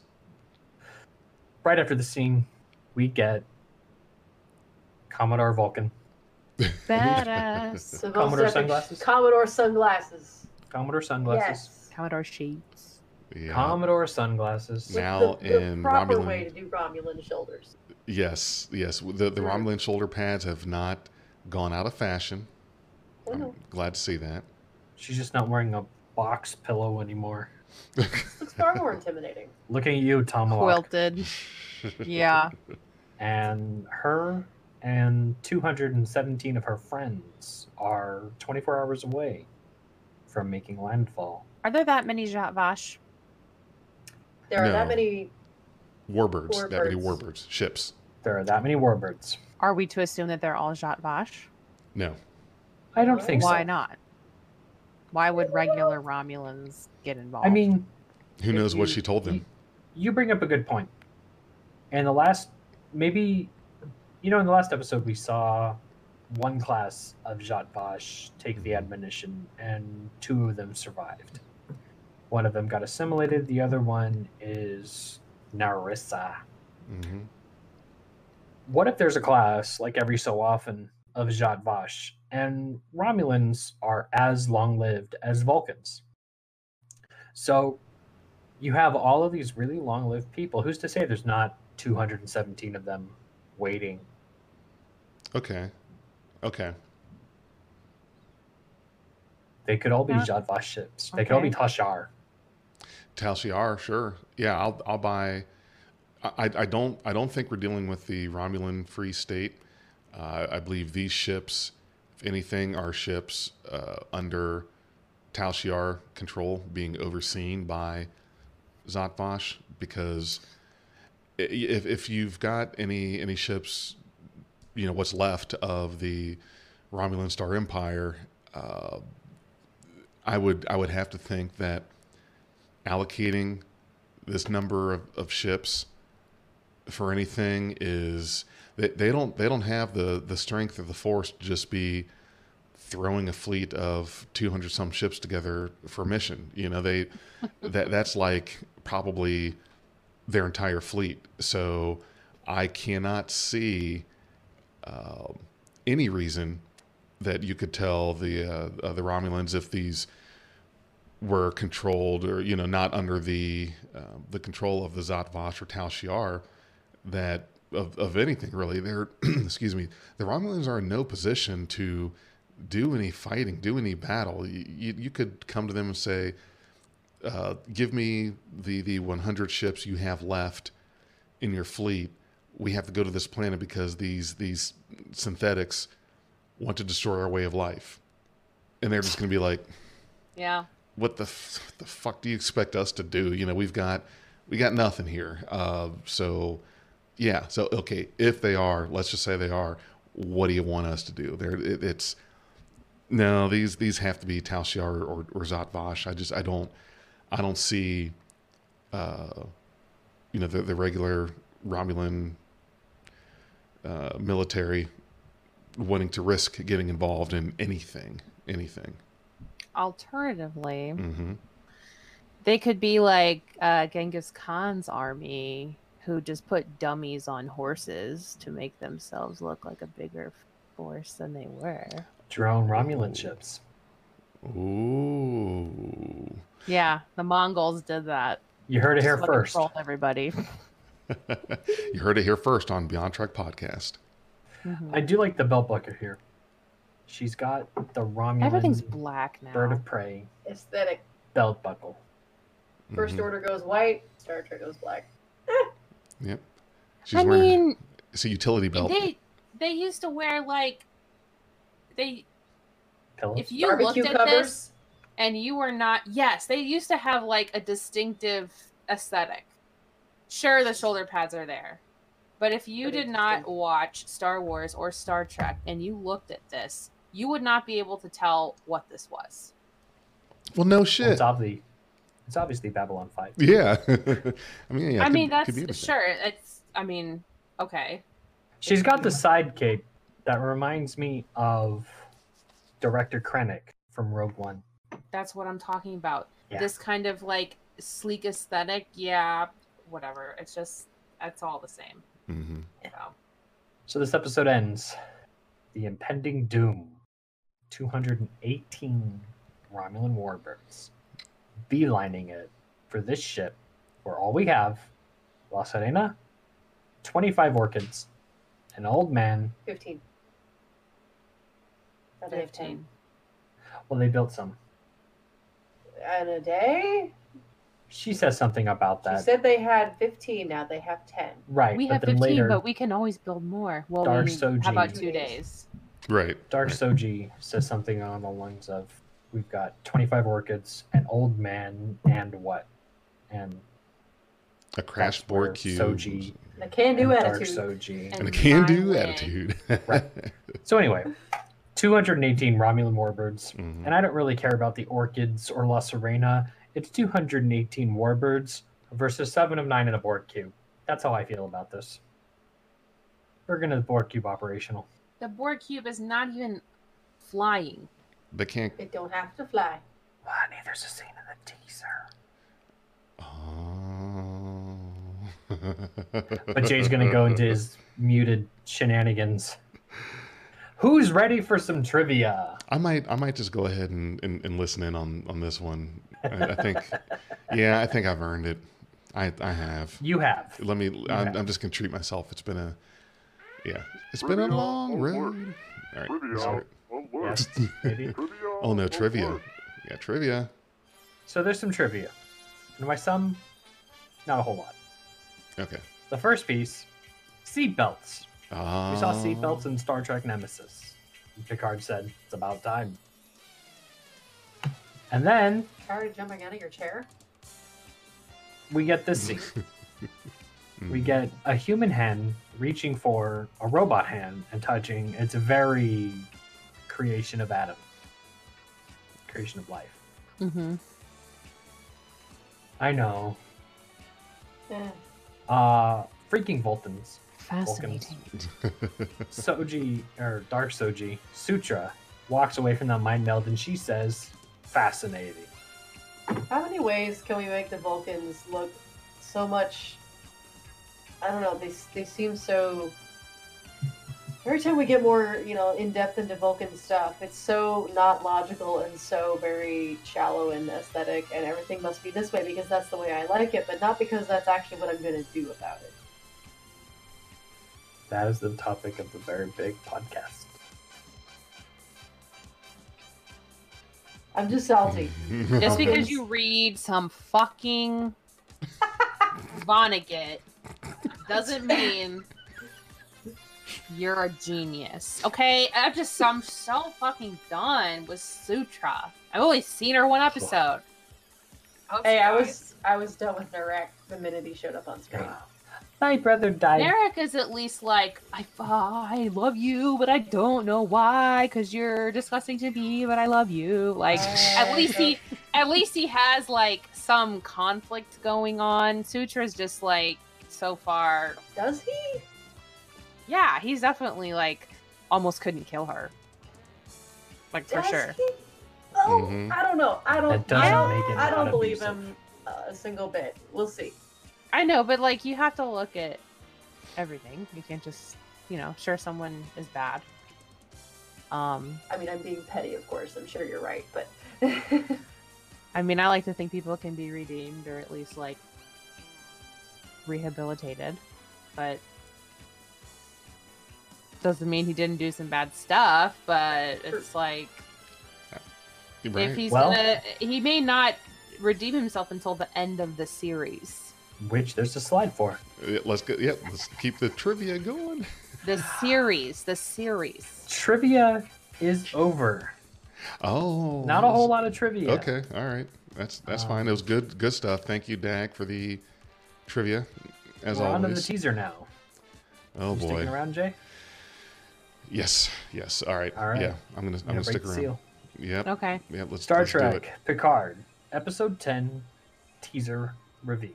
You guys talk me into We it. We see the creation of the beacon that's going to signal Synthulu. Mm-hmm.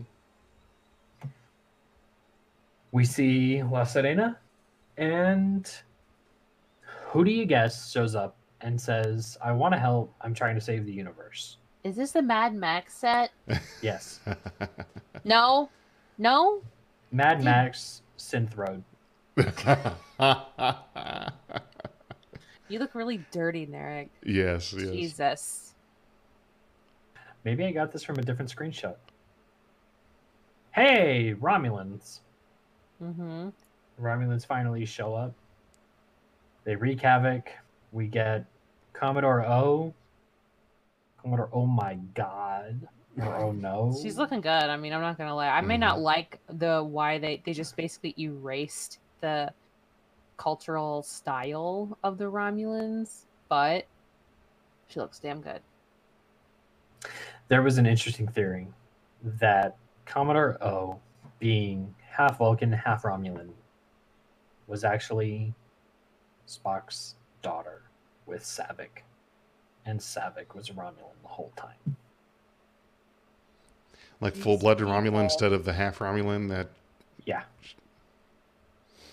Because in Star Trek 6, they wanted Robin Curtis to come back and play Saavik again. they want to they wanted Kirstie Alley. I mean, they wanted Kirstie Alley, couldn't get her, but yeah, they wanted Well, Robin yeah. Curtis. But they in Star Trek 6, hmm they wanted Saavik back, and Saavik was going to be the traitor. Yes. Instead, they got Valeris. But Saavik was supposed to be revealed as a Romulan in Star Trek 6. Didn't happen, not canon. Fake news. But Right. Right. Yeah, that would have been This a good is- twist. we get a blurry sequence here of La Sirena dodging Romulan disruptor file fire while mm-hmm. flying through more of these orchids. We get the beacon signaling in space. This is the firing of the beacon that is supposed to Oh. bring Synthulu. Oh boy. We get Picard begging Soji to make a different choice. Don't be the destroyer. We get our first glimpse of Synthulu. Tentacles. Oh. How fitting. Jesus. It's easy to forget about when it's a tenth of a second clip that They're took me three- 30 seconds to try and get a nice snip of. Yeah. What is it with space? They're and If you're Synthetics, you- but they're not humanoids. Right, those are- They're that's like Doctor Octopus from the Raimi version of Spider-Man 2. Yes. Reapers are basically like cuttlefish. By the way, I want to talk about Mass Effect when this teaser is. Again? Yeah, I, I just want to. okay. Come on. All right. continue. All right, and the last sequence that we get Mm-hmm. uh, is not yet. We get more. Okay, so this image is important because there's more orchids in this scene, Yeah. but what you see is two Romulan snakeheads chasing each other. This is Narek and Narissa. Oh my. They're fighting it out, duking it out. May the best person win. Oh, Okay. please give me more Narissa on screen. Yes. And just like Game of Thrones, they're both gonna die Probably. No. Because that's how Jaime and Cersei ended up. At the Yes. okay, Game of Thrones spoilers. In the last episode of the series, they died. Yeah. Not the first season. Hmm. Maybe would have been better that way. I well, I, don't I think understood so. the reference. Jaime Lannister had an extremely good arc, even if it all got washed away at the end. All right. What are you doing? This is the last scene in the trailer. It's Soji yelling no.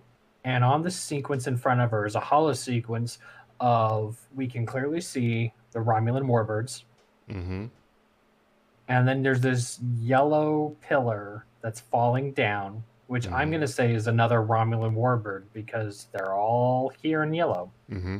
And over here on this side of the screen, bunch of slotted squares in green. This is the Borg cube, You think and so? it's on one of Soji's sensors for some reason. I Hmm. feel like this guy here is making a kamikaze run at the cube, Mm-hmm. And we'll Hmm. see what happens. Okay. Yeah. But the fact that Soji is yelling no when this happens is important, and I think it demonstrates what Watney was talking about the empathy. Yeah. Okay. That that's. I think you're right. I think Watney is going to end up being being correct. So, wow. Yeah. Good. Good slides. Good slides, Dag. I like it. I'm ready for the next one. Yeah. Thank you for the analysis. I did that added more to my excitement. Yeah. So what, what's the, what's the Mass Effect? Uh, Oh yeah, Welcome so to our Mass Effect podcast. the Mass Effect appendix. Um so last episode of Beyond Trek, um, I expressed a lot of disappointment and maybe may dare I say anger over the direction of the plot, even though I thought the episode was very good. I was upset because it was basically at the time it looked like a ripoff of Mass Effect. Um and it's clear now that I have an organic brain mhm. and that I could not understand the signal properly. Um, because now it's less Mass Effect. Okay. It, it's more Mass Effect is about like the purge is coming when you reach a certain point of technology. Um, then we'll wipe you out. Uh, but this is more like the purge is coming to wipe out the threat to the technology. It's different. Right. Right. So Okay. we'll see how it goes. But it is different from what I thought. Just wanted to clarify. Speculation. Mm-hmm. Okay. Who wants to lead off? Jay, with what's going to happen in the next episode? What did you say, Dad? Uh, he's asked me what I think's going to happen in the next episode. Oh, okay. yeah, speculation for the next episode. Um, okay. I am going to say that, and I hope I'm not disappointed with this, but I need to see some Starfleet ships. Please do not end this last episode with them showing up at the end after it's all said and done, late to the party kind of thing. I think that Soji is going to. Um, get you know get the better or the the the high ground on the on the morality and is going to try to stop this whole thing and don't forget that there were there were five uh, Queen of Hearts first episode in the uh, the dream poker game that Picard was having with Data. I still think you know I used to have that toy when I was a kid. That's awesome. Enterprise. Enterprise D. I, I still think that we there is something about that we've seen um, Soji, Dahj, Sutra, and I'm sorry again. What was her sister's? Jana. Jana. That's four, and I don't know. I, I, I could be way off, but I, I, I think that there's significance to the five Queen of Hearts, and we've seen four. I, I think there's there's something that we're we're missing that we maybe forgot about that's going to be brought back. Um, so I, I think that's that's that's all I've I've got for what I think about the I know who the fifth one is. Is it someone we've seen already? Seven of Nine is the Queen of My Heart. Oh, that was sweet. Watney, how about you? Mine. Well, the queen of my heart is Narissa. Mhm. So as long as I get to see her next episode, I don't give a fuck what happens now. um, I think someone's gonna die. I It might thought be that too. I think Jurati's gonna die. Yeah, Jurati's got Uh, to go. It was heavily foreshadowed that she would be trading a life, making a sacrifice, or something like that. So I think she would probably be the first one on my list that might die. I think Rios is Um, going to die too. Say who? Rios. I don't think- think so. I think so. Hmm. Why? I don't have anything to back up. It's a gut feeling. I think he's gonna be upset that Jurati dies. That's why they have been building this up, and it's gonna embolden him to keep pursuing the mission. Okay. Agreed. Um, I think that you know we're gonna get space battle, so I'm ready for that. Can't wait to see that.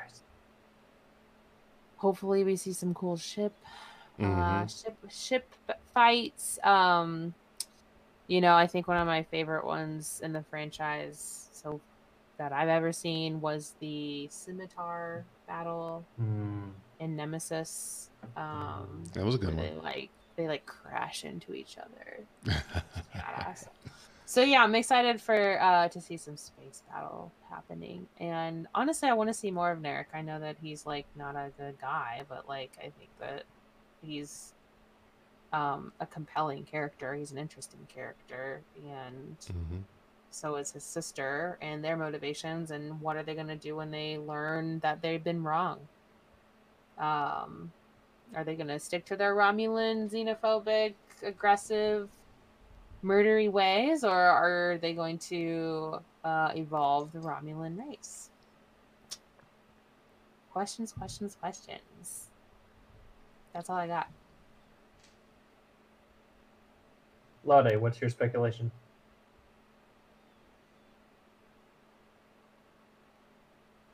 I I almost don't know at this point. I think I think Watney's got a lot of stuff right. I think there's a lot of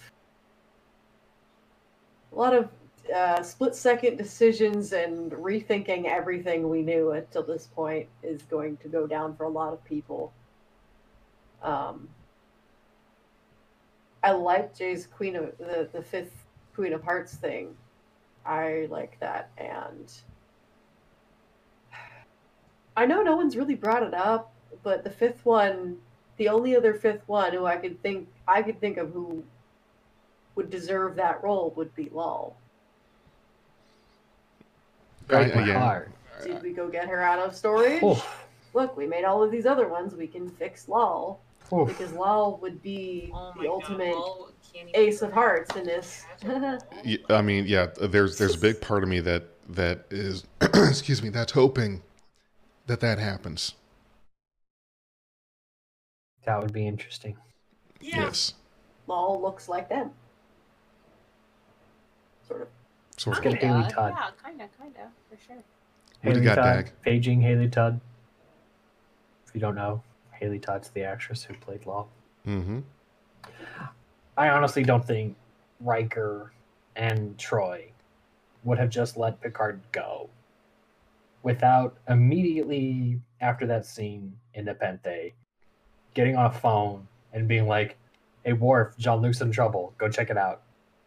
And then Worf's gonna show up with an Enterprise and a bunch of Klingon ships because Picard's the arbiter of succession. Yeah. and basically just rip those Romulans a new one.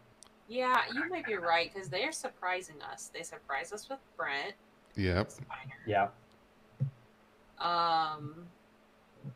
So And there is a s- there is a picture out there that shows Michael Dorn and LeVar Burton behind the scenes Yeah, on I the set of Nepenthe.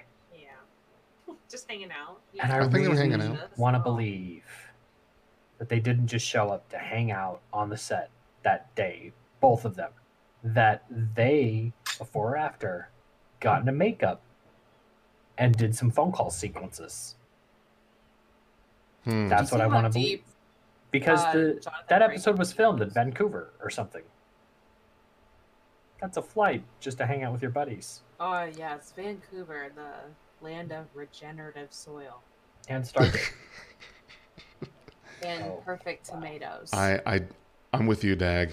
I want to believe that they didn't just fly out there to hang out, but you know, I, I, I don't know. I don't know. We're gonna we're gonna have to wait and see. I'm I'm hoping just like you are, but in, in, in either way, it's been a it's been a spectacular season. I've I've really enjoyed this season. It's it feels like it's gone fast, and we're we're al- already going to be coming up on the close of the season in, in the last episode, and it's you know I'll be I'll be sad to uh, to see it go. I'm I'm really looking forward to next week. I think it's going to be a real uh, it's going to be a real banger.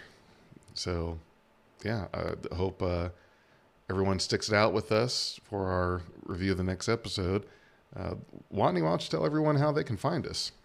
Oh, I'd love to, Big J. So, um, we have a Patreon. We would love if you could support us there. Patreon.com slash Beyond.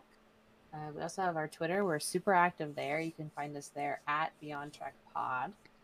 And you can always find us on Facebook. You can like us there at Beyond Trek Productions. Yes, yes. Oh, look at that phaser. You've got all the neat toys, Dag. And if, if you stuck with us this long and you have words to say, please, uh, you're welcome to submit your thoughts and takes on the episodes or the season. You do an audio recording or a video. Send it to us at beyondtrekpodcast at gmail.com. We'll put you on the show. Uh, Nacho did a little thing for us. Uh, some of my son Nacho. Um, for the uh, uh, last week's episode. So get your cameras, your phones, do a little thing, send it to us. Dag, that trouble eat your eye. No more troubles for me. hey, everybody. Thanks for listening. Thanks for watching. And catch us next week when we review The finale. episode 10 Star Trek Picard. Go beyond with us. Beyond Trek Podcast. Live long and prosper. Hey everyone, Big J here with Beyond Trek Podcast. Hope you enjoyed that review we had of the first of a two part season one finale for Star Trek Picard. In the time that we did that review, we had a very interesting theory come up on social media sites, especially from r slash Picard, that's on Reddit. This theory came from a person called Verboten Publish, and I have to tell you, I've been having the same kind of feeling about Star Trek Picard in this first season that this person had. And it involves a character from prior, The Next Generation, a very well known character. There, there's some, some things that I saw and that we all saw in this most recent episode coming from the uh, Sutra, who we call Dark Soji or uh, Evil Soji, and the way that uh, Brent Spiner was portraying this new Doctor Soong, uh, this uh, Altan Inigo Soong. It something about it just seemed a little bit off to me. I, I couldn't quite place it, and there was some talk about the attitude and behavior of of him and of some of the the, the other uh, synthetics on the planet, especially Sutra if you if you listen to this, this is a very bold theory, a very good one, and we're going to uh, have this person uh, who's been talking about this all season, has been pushing this theory, this prediction. It's it, it's a bold one. I, I think if he's right, then it's going to be quite the twist on this first season, and is, is something that honestly did not see happening, didn't see coming. So, if you would like to hear more on this uh, this amazing theory and prediction, which he's hoping is right. And when you when you listen to it, when you when you hear it, I, I think I might make a believer out of you. Now we're going to have this uh, published in a couple days here uh, with Beyond Trek podcast. We're going to have like a, a, a kind of a special mini episode, mini recording. So follow us on Facebook, uh, uh, Twitter, subscribe to our YouTube channel. Uh, you'll find us with uh, Beyond Trek podcast. We're going to have this uh, this hot take. Uh, as soon as we get that video from him, he's putting it together. He's going to lay out the entire theory, the entire prediction, why he thinks that this is the route that we're going. So I, I hope you all are there to listen to it. I've read it, I've heard some about it, and I, I think it's big. I think it's it's pretty bold as well. And uh, again, it involves a character from uh, the Next Generation's past, and hope to see you there. Okay, it's Big J signing off. Live long and prosper. We are Beyond Trek Podcast. Lower your inhibitions and surrender your years. We will add inspirational and hilarious trek